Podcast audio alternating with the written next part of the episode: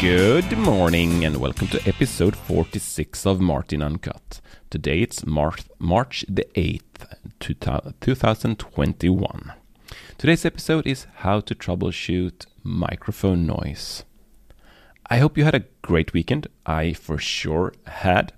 I don't know if you have noticed, but the last uh, couple of weeks I've had a little bit of noise on my recordings, and I spent a little bit of my weekend to troubleshoot that noise. Let's take a look about that or talk about that. So this Friday I made a recording of the podcast, which is my big podcast, and during the preparation of that podcast, I found that I had some very irritating noise on the microphone. And this is probably a no- noise I have had for a while. And it's uh, it's not a noise that you can hear when I'm quiet. Not that I'm quiet a lot when I'm doing the recordings, I talk more or less the whole time.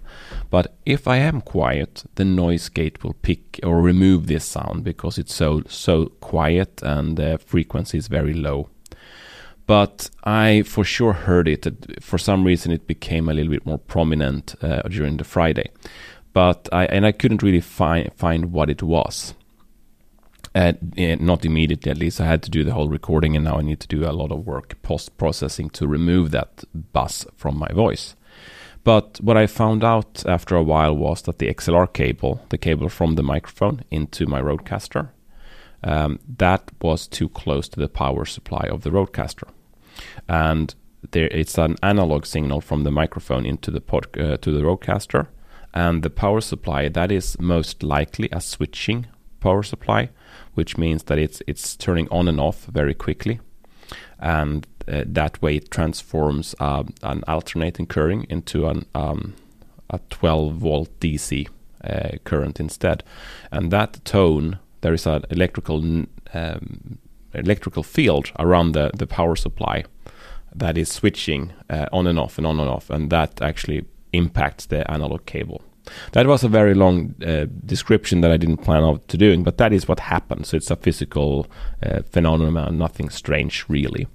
And since I am an electrical engineer, I should know that. But it took me some time because I, I didn't I, mean, I didn't expect me to put the cables so close to a power supply. But if you run into this problem, there is a few steps that you can take when you don't want to do your troubleshooting. Let's take a look at those.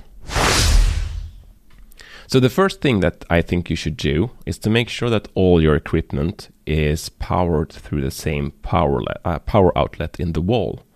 And uh, the reason you need to do that, or why you want to do that, is to make sure that you have a common ground.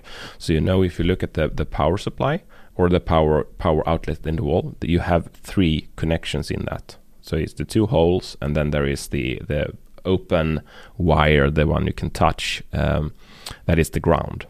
And at least in Sweden, the the um, the guidelines or the, the law or whatever it is that uh, describes how this should work says that all outlets in the same room should be connected through the same fuse, and that means that they should also then have the same ground. But that is not always the case. And so, so if you have some buzzing noise, make sure that all your equipment that you're using for the recording or that you have close by your recording is using the same ground. Because if they are not using the same ground, or they, it can be so easy that you have a very long grounding cable and there is resistance in that grounding cable, so that could cause these kind of sounds. That that is not really easy to fix, but if you use one one uh, outlet, that will help you a lot at least. Another related thing that you can do is to turn off all equipment around you that can make noise on the electrical line or cause electrical fields. And what does that mean? Yeah, so I mean, you have in the roof, for example, potentially fluorescent light.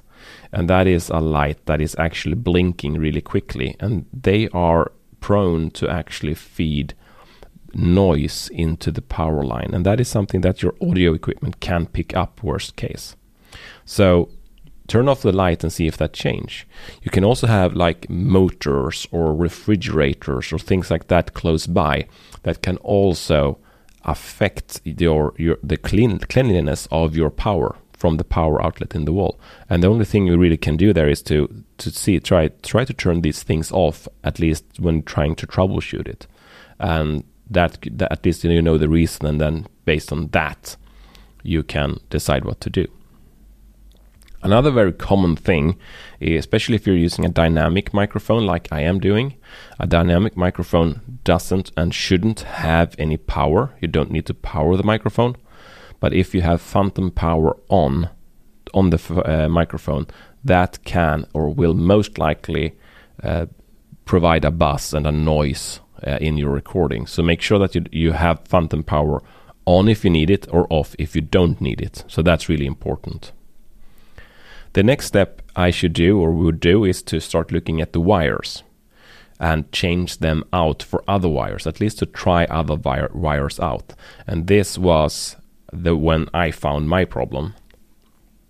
And uh, I disconnected the wire I had. It's a long wire, I think it's two, three meters long, to a very short wire because I only have two two wires really I can use. And I have no noise whatsoever with the new wire. So that kind of uh, start me to think that this wire is probably broken in one of the connections or something that has been worn out. But it's a fairly new wire, so I was really surprised. But when I started to take the wire out, I realized that this is too close to my uh, my switching power outlet. So uh, that's how I found it. But try to change the wires. That's the first step you should do because they can have become damaged. The next thing you can do is to take the microphone and the cable and try that in a different recording device if you have that available. Uh, I would I was gonna try to do a recording into my my Zoom, and that is a battery driven uh, recording device. So if I would have uh, disturbances on that, that would be really strange, right? Because it's not connected to the, the power here in the in the house. Um, so uh, you can do that and then you can also try to use the same microphone with a different cord in a different device and see if you have problems if you have that it's potentially an issue with the microphone right and i'm really happy that it's not the microphone because uh, this is a really new and expensive microphone so i'm happy that's not there the problem is. And if these things doesn't help you, uh, the the next step is probably to try to move your equipment if you can to a different place because you can have electrical fields in the room or at the spot where you're sitting that is impacting you, and those electrical fields you may not be able to to do anything about, and then a different spot or a different place uh, could or is what you need to do, and that can be just a few meters that you need to move. It's not like to a very far, so it can be a different spot in the same room. So try to move around. This was the few tips I had for you if you have noise on the on your recordings. So uh, th th this is the few things I went through when I did uh, my recording, and it's uh, my my setup is uh, is fa fairly easy and straightforward. I have a Rodecaster on a microphone and just a few cables, so that's how I could fairly easily and find my my problem. And there is certainly other steps that you can take when you are troubleshooting. Uh, and if you have some tips and ideas, please let me know. You can find all the means of contact me on the site martinhagen.se slash about. And there you can find Twitter, Mastodon, and all those kind of good things that you may want to do. If you like this episode, why not recommend it to family and friends? Or if you have the opportunity, drop a review on iTunes. It would be super appreciated and I would be so glad. This was all for today and see you tomorrow. Ciao, ciao.